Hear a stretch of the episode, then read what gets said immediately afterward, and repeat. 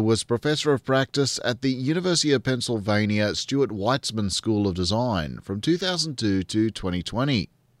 His teaching and research focus on land use, urban development and infrastructure planning for megaregions and metropolitan areas. In 2004, he identified the emergence of 11 megaregions across the United States and since then has led seminars and studios on planning for emerging megaregions in the US, Spain, the UK, China, Singapore, and Morocco. Ed Blakely is a former Washington insider, an internationally recognized leader in urban development and planning, advisor, and author. Bob Yaro, we've known one another for about 20 years, maybe longer? Uh, at least. And Late 90s, mid 90s. Yeah, yeah, 25 years. Yeah, yeah.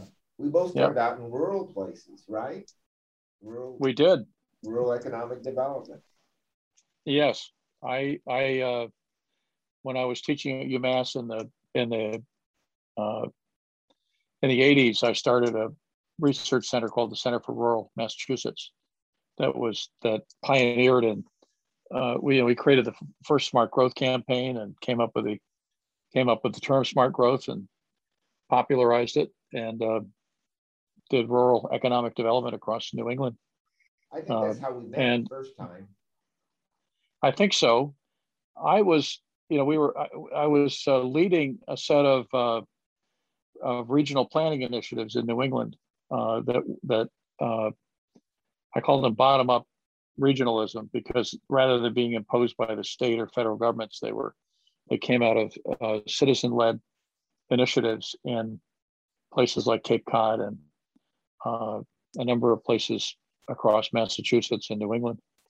And that really became the, the, the precedent for the work I did at RPA on the Long Island Pine Barrens and the New York City Watershed Agreement and the Jersey Highlands and places like that, and creating these large protected landscapes. And once you got in the city, you stayed. Well, I was there for uh, you know for 25 years, and uh, my deal with Susie when we moved there was that the day that I wasn't commuting into the city every day, we were going to get the heck out, and uh, so we now live 90 miles east of Manhattan on the Connecticut coast, which is a lovely, you know, small town, rural setting, beautiful place tell me about your last incarnation, not Penn, uh, but uh, oh. at RPA. What is it? What did you do there? Well, so Regional Plan, you know, is this uh, you know wonderful time honored organization. It's now it, it'll be celebrating its centennial next year. Um, it was established in the in the 1920s to create a regional plan, a strategic plan, I guess we'd call it now for for the the metropolitan region around New York. And you know these recurring issues that that RPA has now done four plans. I led the third one, wrote, wrote co-authored the third one, and then initiated the fourth regional plan. They happen every generation or so. Um, you know, when when a new set of issues, or sometimes an old set of issues, kind of rear their ugly heads, you know, the 1920s, the issues were congestion and uh, uh, public health. Although in those days it was it was infectious disease. Uh, you know, well, it's the same issue we have today. Uh, environmental quality, preserving water supplies, and so forth, providing public open space. Uh, and you know, the, the issue at the, at the day, and it's true today also, is that is that RPA set out to essentially make room in the core of the region in Manhattan and elsewhere in the city for the activities that could only occur there by relocating uh, the the uh, in the 1920s the shipping and warehousing was all on the west side of Manhattan on the Hudson Riverfront. All of that had to be moved to New Jersey and Staten Island, and that was a 50-year campaign to do those things. But the plan, the first regional plan, laid out the vision, and and I would say something like 80% of the big ideas in the plan got implemented. Um, you know, things like things like Rockefeller Center, for example, and the Civic Center downtown, and and this transformation of the whole west side of Manhattan from warehousing and and whorehouses and so forth to uh, you know what we now know as uh, as Soho and and uh, Tribeca and Hudson Yards and Chelsea, these you know the kind of you know happening places in the city. Um, and at any rate, we you know I, so I came to RPA after teaching at UMass for for a number of years in 1989. Stayed for 25 years to to uh, uh, see these plans happen and to deal with issues like the one that you and I worked on, which was rebuilding the World Trade Center in Lower Manhattan after the 9/11 terrorist attacks, uh, and a bunch of other you know things that that you know were kind of interruptions to the kind of not a government agency. Is it? It's a civic group. Uh, it's it's funded by its members and by uh, philanthropies and by research contracts and that sort of thing. It remains independent. It's not beholden to any particular industry or any politician and that sort of thing. And that seems to work for New York. It provides the, you know, politicians kind of come and go, mayors and governors come and go, you know, but but a civic group has the staying power to to see these issues through. And sometimes it takes a generation or longer to to address a big problem like the ones we've been talking about. So uh, you have a board about 80 people. Yeah, not quite that large, but yes, a very large and and and increasingly diverse board increasingly representative of the diversity of the region. It's a pretty pretty diverse place ethnically, geographically, economically, and so forth. Um, and you know the the board you know gives it credibility. The quality of the staff and the research that it does gives gives it credibility, and its persistence and its ability to to reach out to uh, um, the political elites and so forth uh, enable it to get things to happen. And you know, and comparing notes with my counter counterparts at public agencies in places like London and Paris and other places around the world, Sydney and other places have public bodies that do these things. You know, I think RPA has been as effective as any of them in addressing the big issues facing the metropolis. So, uh, anyway, I found it, you know, it was really interesting. I did it for 25 years, and I said to myself, as the uh, you know, we, we, we did things like advocate for the MTA's five-year capital programs. I found myself dealing with my fifth, you know, five-year capital program. And I just said, this is getting kind of old and maybe I need to pass the baton to the kids and do something new. And that's what I have been doing. Uh, since then.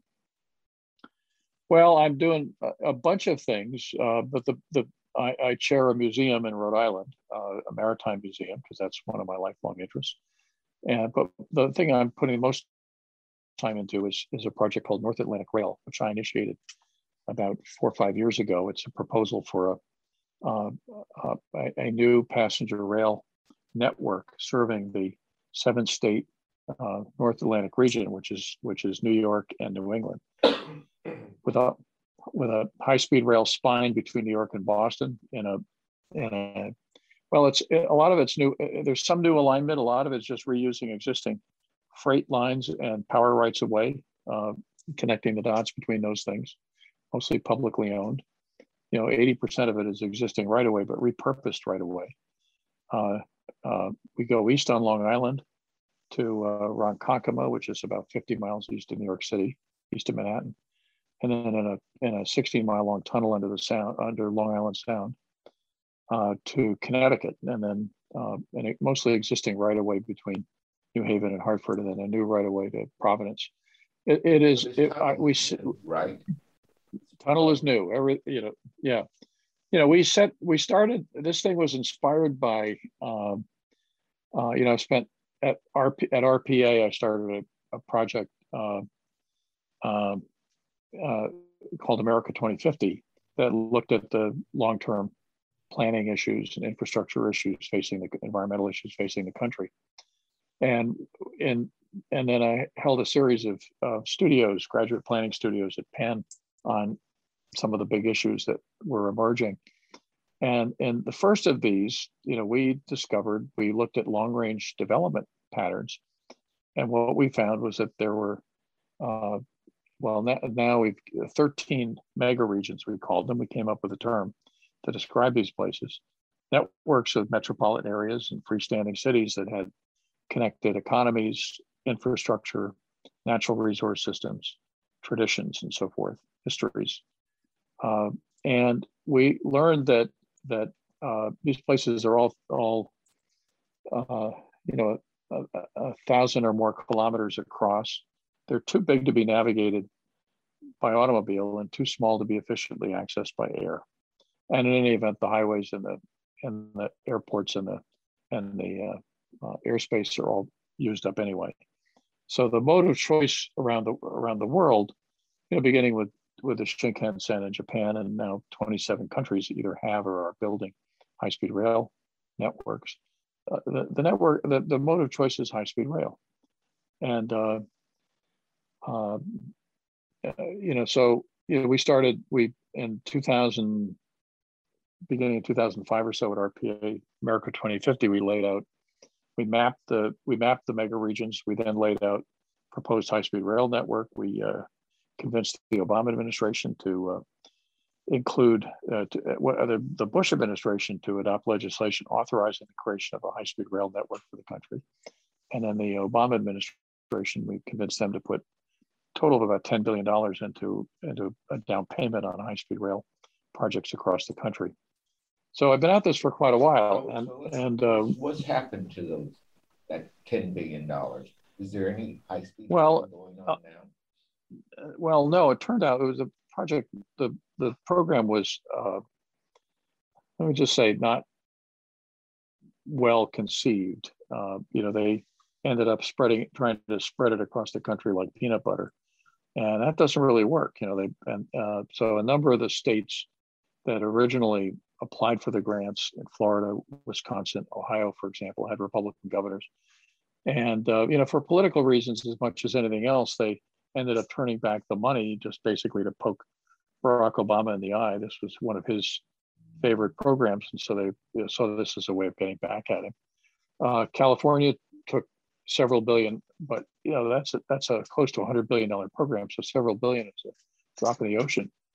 Um, so it wasn't you know successful the way that it could have been and should have been. And then the Republicans, when they took over the Congress in 2010, you know decided to to try to re, try to recapture a lot of that funding. Not a good not a good experience. Um, you know, we we proposed in 2000, 2009, Amtrak came forward with a 50 billion dollar proposal to uh, do state of good repair improvements in the Northeast corridor between Washington and Boston, and w- which they said would would produce 15 minutes in travel time savings between New York and DC and another 15 minutes between New York and Boston. Who cares? You know, it's a, it's, so who cares? Makes no difference. Struck me that that wasn't much of a value proposition. So I convened a, a studio at Penn with help from the big engineering firms, AECOM and, and Parsons Brinckerhoff. And uh, we, uh, you know, we came up with our own proposal for a world-class, you know, 200 plus mile per hour high-speed rail connection, the length of the route the length of that corridor from DC to Boston, which would produce one, uh, one a 90 minute travel time between DC and New York, and then a 100 minute travel time between New York and Boston. Uh, I tried to get, you know, to put together advocacy coalitions around that project, and we just couldn't. What we learned is that even though, you know, it's the Northeast had been defined as a single mega region, in fact, it kind of functions as two mega regions. It, it, turns out the folks in DC and Philly really don't care that much about what happens in New Haven and Hartford and vice versa. And so after years of trying to put together, you know, an effective alliance of uh, business and civic groups and public officials in the in the corridor, we uh, you know I began focus on the just the New York to to Boston piece. I should add that when we came up with the original high speed rail a proposal in 2010, you know, through an unusual set of circumstances, uh, Ed Rendell, the governor of Pennsylvania, heard about the project and uh, called me up and asked if we could present this to him, and we did. And in the about 10 minutes into the presentation, he yells out to his assistant, you know, in the governor's office, saying, "Get Joey on the phone." I had no idea who Joey was, and and uh, Joe Biden gets on the phone, the Vice President of the United States, and we described the project to him, and Biden says, when are you presenting this to me? And the next thing I know, we've got a bunch of graduate students and faculty sitting in the Roosevelt room in the West Wing of the White House presenting this thing with a assembled, you know, uh, high level transportation officials and members of Congress and so forth. And about 10 minutes of the presentation, Biden, you know, uh, kind of cuts the students off, pounds on the table, says, God damn it, I've been waiting this for 30 years. Let's do it. And he directs the Federal Railroad Administration and Amtrak and the bureaucracy to get going on this thing. And it's a long story. And, uh, you know, and they, they kind of bungled a tier one, you know, preliminary EIS on the project. And uh, I, I, don't want to go into all the gory details, but, you know, the vice president has a, now president has a longstanding interest in high-speed rail. You know, he took trains famously from Wilmington to Boston for 30 years while he was in the Senate. Uh, at any rate, so to, to Washington, yep, that's right, that's right. At any rate, um, I've been at this for I've been at this for a while. We've refined the proposal for the for the the uh, north end of the of the northeast corridor between New York City and and Boston. Uh, we've identified alignments that work and a service plan that works and a budget that works. It's about a $105 billion proposal for the high speed line and a set of, of uh, high performance uh, uh, intercity lines that connect to the high speed line and, uh, and, and that connect all of the mid-sized cities across the seven state region into this rail network. Well, and then the final. That's a drop in the bucket the infrastructure program that Biden proposed, right? Yeah, yeah, and then the, the, the final piece is so there are three tiers: the high-speed spine, uh, a network of high-performance uh, intercity routes, and then a set of re electrified regional rail routes around New York City and, and Boston. Goal is to create uh, an integrated, you know, 21st century passenger rail system that uh, that serves the entire region, that electrifies the whole program, and that there's offshore wind and other renewables come online. It becomes a zero carbon mobility system for the region. Takes hundreds of millions of pounds of carbon out of the out of the atmosphere every year. It it produces. We're estimating, our, our steer group is finishing up a business case study for us. This is the London-based firm that does does this kind of analysis. They've estimated that it will produce 540 billion dollars worth of economic benefits over the life of the project. So even though it's you know it's a lot of money, 105 billion dollars, you know, you know, it's basically almost it's a five to one payback, which suggests that this might be worth doing. Um, we now have a, you know, I'm now leading a, uh, we have a, a new not-for-profit uh, organization called the North Atlantic Rail Alliance that I lead, president of that group, and then a, and then a lobbying subsidiary that is not tax exempt uh, called North Atlantic Rail advocates that is that has hired a bunch of lobbyists and PR professionals and others to help us advance this in the Congress and with the White House. so we're working on it. We've been at it. What? Where's it stand? Well, a couple of weeks a couple of weeks ago, we got we got in the U.S. system. You need to get uh, you want something to get funded. You have first you got to have it authorized by the authorizing committees in the Congress. And last week before last, we got authorizing language included in the House version of, of the, uh, the Surface Transportation Act. Uh, we're now working to get parallel language included in the Senate. And, uh, and then the next trick will be to, you know, to have that have that be carried in a conference committee. And, and then we think it's going to be incorporated and fun, and then funded in the appropriation process through uh, uh, through a, a a big infrastructure package that's going to be advanced uh, by the Democrats in what they call a reconciliation process, where they, they need 51 votes, not 60 votes uh, in the Senate. So that we expect to happen. Could be as soon as August, might be in the fall, but we think it's you know it's increasingly likely to happen. Is, is and we will we will create we'll create a new um, entity called the North Atlantic uh, Rail corporation that would be um, established to deliver the project, you know, permitting, procurement, you know, design, all of that, environmental reviews, all that stuff. And, and with the idea that that, that group can expedite delivery of this thing. A lot of this is modeled after the British experience with, with their big uh, multi-billion dollar, multi-year infrastructure projects like Crossrail and HS2. Uh, and uh, and I should say that when we started this thing, it was it was uh, really predicated on having an economic development strategy for these left behind these 30 or more left behind cities across across the region that have been in what apparently is terminal decline since the loss of manufacturing 40 or 50 years ago. And uh, by connecting these places to each other and to New York and Boston, you know, as a foundation for a broader uh, revitalization strategy for these places, we think we can turn that around. Now, uh, let's go back to the infrastructure bill. Is that joint bill still alive? It was going to be yeah, yes, and and and uh, the bipartisan thing is alive, and uh, you know one of the I I don't think we're going to include funding for this in that bill. We may include authorizing language in that bill for this for for this project.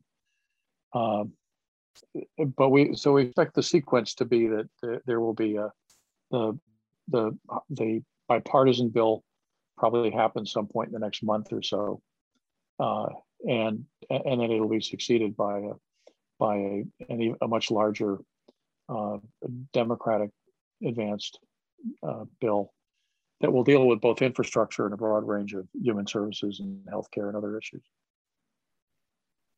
So, um, answer Ed, the answer Ed is that nobody really knows exactly how this is all going to happen. Not just I, I was feeling left out, and then I spoke to people in the Congress, and they tell me that we don't know what's going to happen. Nancy right. Nancy Pelosi uh, famously told us that that she'll tell us how it's going to happen after it happens. Uh, well, we both know Nancy. Um, now, with respect to all this, what's the timeline if you get started next year? Is it a 30 year project or a 10 year project or what? Well, we've given ourselves 20 years. The pieces of it, uh, most of the uh, of the uh, high performance lines and the regional rail lines are within existing uh, rail rights of way. Many of them have at least preliminary design and engineering and permitting in place. And so those can get going right away. We think within a year or 18 months, we can have a construction started on those. The, uh, the high speed high speed trunk line is going to take longer to do final design and and permitting and procurement and so forth. But uh, you know the goal is to have that in the ground, say within five years or so, with components of it within the ground. Things like the Long Island Sound Tunnel are going to take longer. Uh, but the idea is to have the whole thing done within a 20 year period. All right. And hopefully sooner. Are you fast train or high speed? There's a big difference. Well, we're, we're doing we're doing all the above. So high speed is you know the spine is 200 200 plus miles per hour service uh, to get that 100 minute travel time between New York and Boston.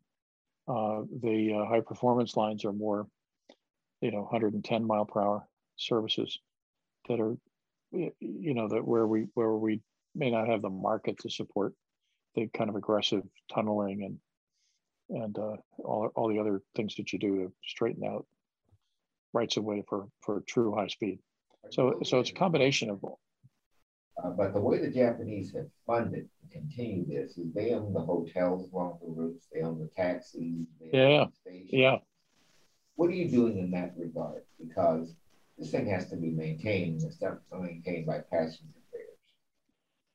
Well, uh, we, we've, we've looked at that. There are opportunities in New York and Boston and a few other places to do value capture, value creation, and value capture. Uh, we think that's likely to work uh, in these smaller cities. There's less value to capture, and, and in fact, they they most of them urgently need whatever tax revenues are being generated, whatever values being created, they need to capture it locally to, to support local services and schools, police, and stuff like that. So we think a portion of it will, will, will do that. But the other thing the Japanese have done, and many of the other high-speed rail systems, is they they run uh, three levels of service on their trains. They run a first class, business class, and then coach. You know, it's just like the airlines. They and the people up in the front two, three cars are the expense account crowd and the wealthy folks who don't want to rub elbows with the ordinary people in the back. They pay through the nose to to have wider seats and slightly more comfortable, you know, uh, service. Ironically, the, uh, the the the the eight or nine cars in the back of the train with the coach passengers, those are the people that uh, you know are ordinary people, and uh, they may have they may have a subsidized monthly pass from their employer because it's cheaper to pay pay for that for the employer than it is to pay them to live in Tokyo. And uh, but but but but they, you know, it's, it's like the airline model. They they uh, you know they get a get a big cross subsidy from the front of the train to the back of the train, which means that you have a much smaller nut to crack in terms of paying covering operating expenses. Uh, around the world, a lot of these. Go ahead. I, have been in uh, these high speed trains around the world. I've been China, Japan, Europe, France, especially. Uh, yeah. And uh, I find the big difference is not the front end of the train, it's the business class. I think the business class, like the business class on the airplane, uh, not the first class. I very seldom build in the first class car. Yeah. The next class, the business class, is pretty all right, and it's hard to get yeah. in. Right. Uh, the coach class is taken by the students. Right. So well, if you go to you go to Japan, you'll see the the vast majority of the people on those trains and coach are the are the salarymen. They're the they're the the you know they're the daily you know employees who uh, have to get from you know from some some place in the Tokaido region to Tokyo or Osaka or Nagoya most days or every day, and they they commute long distances because housing prices are lower in these outlying places. You, you know, the cost of housing and and the congestion uh, on the transportation system in the big cities, of course, is just uh, over overwhelming. So people choose to do it for a variety of reasons, but but most most most of all because it's cost effective and convenient. You know, the Chinese are running what is it like half a billion passengers a year on their high speed rail network, and most of those are working stiffs. You know that are and and uh, because of the high volumes and so forth. Uh, you know the, the subsidies are relatively small. The other thing is you have to look at the long term payback. You know, as I go back to our estimate of of you know more than half a trillion dollars in new economic activity. Okay, just assuming that let's say 20% of that is is um, uh, is is tax revenues. You know, you, you just paid for your capital costs with just with just those tax revenues alone, but you're creating enormous value across a seven state region, uh, enormous you know wealth that could then support uh, this infrastructure. So anyway, that's what we're, you know, our, our, our notion is, and the other thing we're doing, we're proposing the federal government pick up the tab on the whole thing on the capital side so that we don't have to load up the fare box, you know, with, with uh, debt service. You know, you may remember from your New York days that, that something like 20 to 25% of the, of the, uh, of the fares was covering debt service on the MTA. So it adds up tremendously. And, uh, and so we're, we're proposing that that not happen with this system. All right, so we get this system built. Uh, the end game here is post COVID, I think, to make cities, little cities, function like big cities. Well, so the idea here, and this really, we think, you know, this this was conceived, this proposal was conceived before the COVID pandemic, but but we think that the the what the emerging post COVID uh, you know hybrid work pattern uh, you know is going to be enabled by this system that that people uh, who don't need to be in New York or, or, or Boston every day you know can choose to live farther out.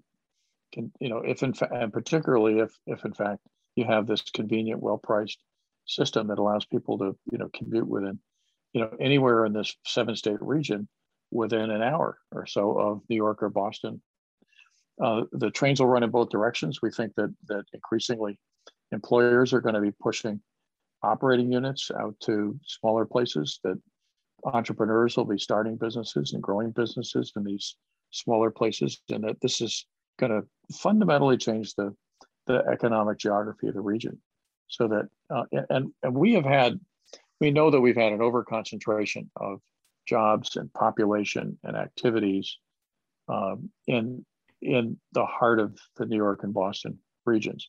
And it really has undercut the success of these places. You know, gridlocked highways, uh, housing prices, and commercial rents that are off the charts.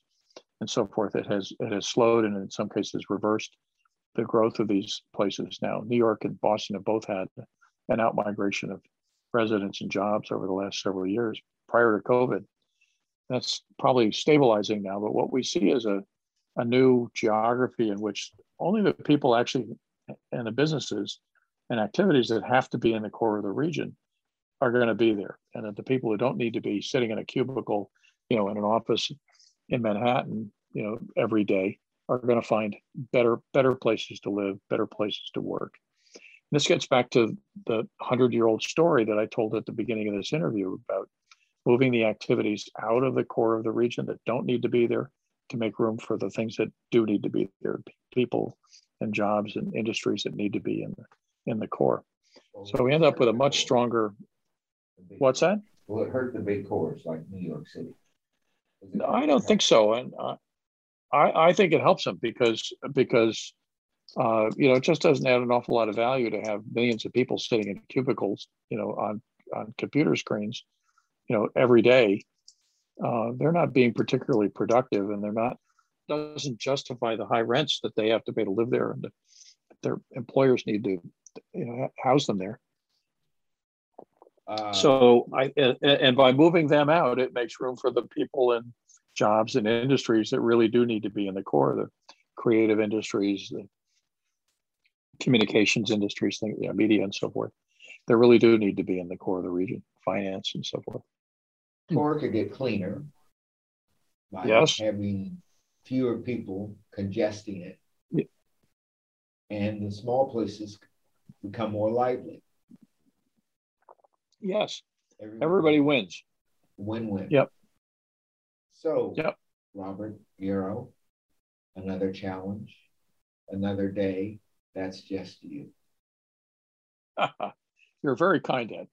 But well, uh, when I I get my second shot today, and when I can come, I'll actually go on your boat. Okay. Well, you'll yeah, boats in Maine at the moment, which is a good place to be. You know, it's it's just the uh, when we had that big heat wave, you know, last week in the Northeast, it was 95 degrees in New York and Boston. It was 75 degrees where the boat is in Maine. You know, perfect. Uh, so it's a nice place to be. You'd enjoy it.